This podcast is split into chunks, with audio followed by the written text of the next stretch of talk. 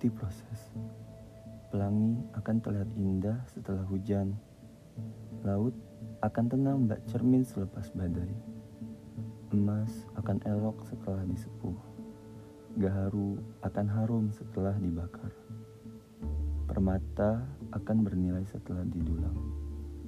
Semua kenikmatan dan keindahan melalui proses.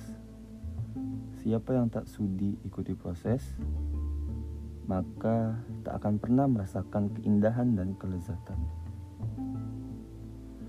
Proses itu berat, melelahkan, dan menyakitkan. Tak semua sanggup untuk menjalaninya. Mutiara menjadi berharga setelah lokan menyakiti diri bertahun-tahun, mengeluarkan zat nakre untuk melapisi pasir menjadi mutiara. Tiada yang lebih indah setelah melihat wajah Allah dari surga Firdaus. Mahalnya surga tak pernah didapat dengan berleha-leha.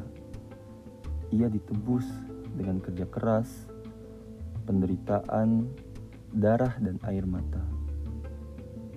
Sudikah kita melalui proses untuk menggapai surga itu?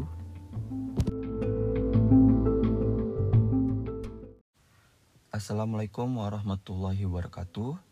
Fine Line, Untaya Nasihat. Imam Ibnu Jauzi rahimahullah berkata, Wahai segenap saudara-saudaraku, perbanyaklah mengingat kematian pemutus kenikmatan. Berpikirlah untuk menyelesaikan pembangunan nikmat. Ingatlah bahwa seluruh postur tubuh yang ada akan berakhir menjadi tulang belulang. Dan persiapkanlah bekal untuk setelah kematian. Ketahuilah bahwa syaitan tidak akan mampu menguasai seorang hamba yang selalu mengingat akan kematian. Manakala hati itu sedang lalai dari mengingat kematian, di saat itu musuh itu syaitan akan masuk melalui pintu kelalaian.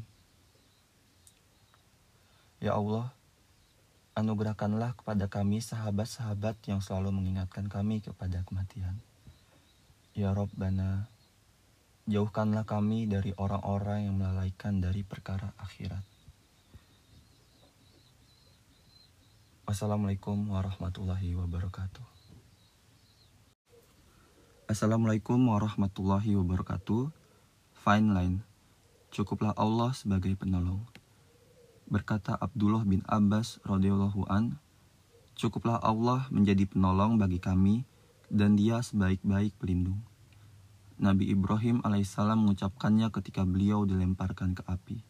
Dan Nabi Muhammad Shallallahu alaihi wasallam mengucapkannya ketika mereka berkata, Orang-orang Quraisy telah mengumpulkan pasukan untuk menyerang kamu. Karena itu, takutlah kepada mereka. Ternyata ucapan itu menambah kuat iman mereka dan mereka menjawab, Cukuplah Allah menjadi penolong bagi kami dan dia sebaik-baik pelindung. Quran Surat Ali Imran ayat ke-173 Assalamualaikum warahmatullahi wabarakatuh. Fine line. Di antara penyesalan pada hari kiamat. Sufyan bin Uyainah rahimahullah berkata, Dahulu dikatakan, orang yang paling menyesal pada hari kiamat ada tiga. Yang pertama, seseorang yang memiliki budak, kemudian dia datang pada hari kiamat dalam keadaan amalan budaknya lebih baik daripada amalannya. Yang kedua, seseorang yang memiliki harta, namun tidak menyedekahkannya. Lalu dia wafat. Kemudian orang lain mewarisi hartanya dan menyedekahkannya. Yang ketiga, seseorang yang memiliki ilmu tetapi dia tidak bisa mengambil manfaat dari ilmunya karena tidak mengamalkannya. Kemudian dia mengajarkannya dan orang lain bisa mengambil manfaat dari ilmu tersebut. Assalamualaikum warahmatullahi wabarakatuh. Fun line. Seandainya tahu raja dan anak raja akan merebut kebahagiaan para ulama dengan menggunakan pedang. Inilah contoh kebahagiaan para ulama. Mereka berkata, Seandainya para raja dan pangeran itu mengetahui kenikmatan yang ada di hati kami ini, tentu mereka akan menyiksa kami dengan pedang untuk merebutnya. Karena kebahagiaan itu bukan pada harta, tahta, dan wanita, melainkan pada lezatnya iman, manisnya kona'ah, dan nikmatnya dekat dengan Allah Subhanahu wa Ta'ala. Mereka merasakan kenikmatan beribadah, kenikmatan bermunajat kepada Allah Ta'ala, kenikmatan mengadu kepadanya, kenikmatan membaca Al-Quran, bergembira dengan janji Allah ketika membaca ayat tentang surga, dan kenikmatan dunia akhirat. Keimanan dan rasa takwa bertambah ketika melewati bacaan ayat-ayat ancaman Allah.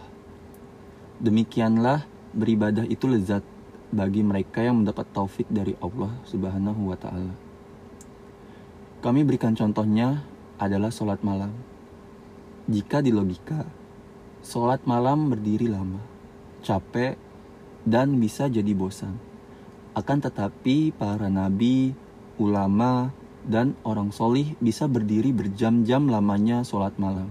Dan tentu pasti mereka merasakan kenikmatan dan ketenangan.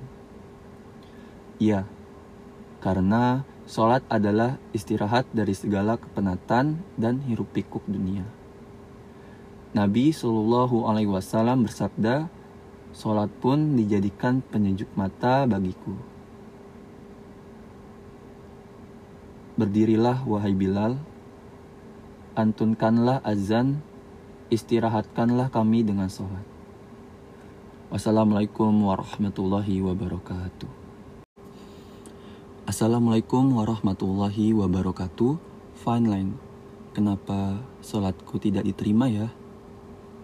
Sudah sholat 60 tahun, tapi tidak ada sholat yang diterima sama sekali.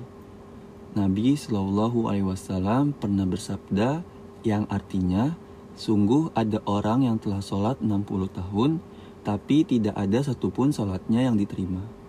Karena kadang dia menyempurnakan rukunya, tapi tidak menyempurnakan sujudnya.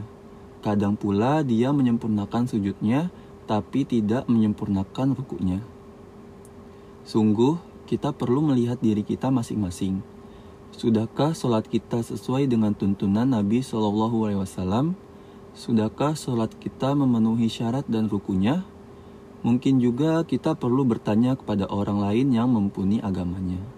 Sudahkah sholat kita baik menurut pandangan dia?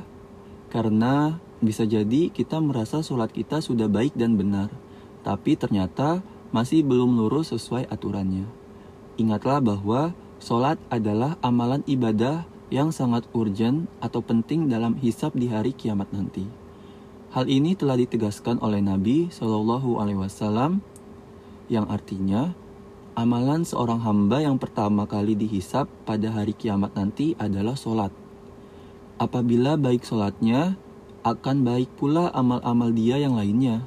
Tapi apabila rusak sholatnya, akan rusak pula amal-amal dia yang lainnya.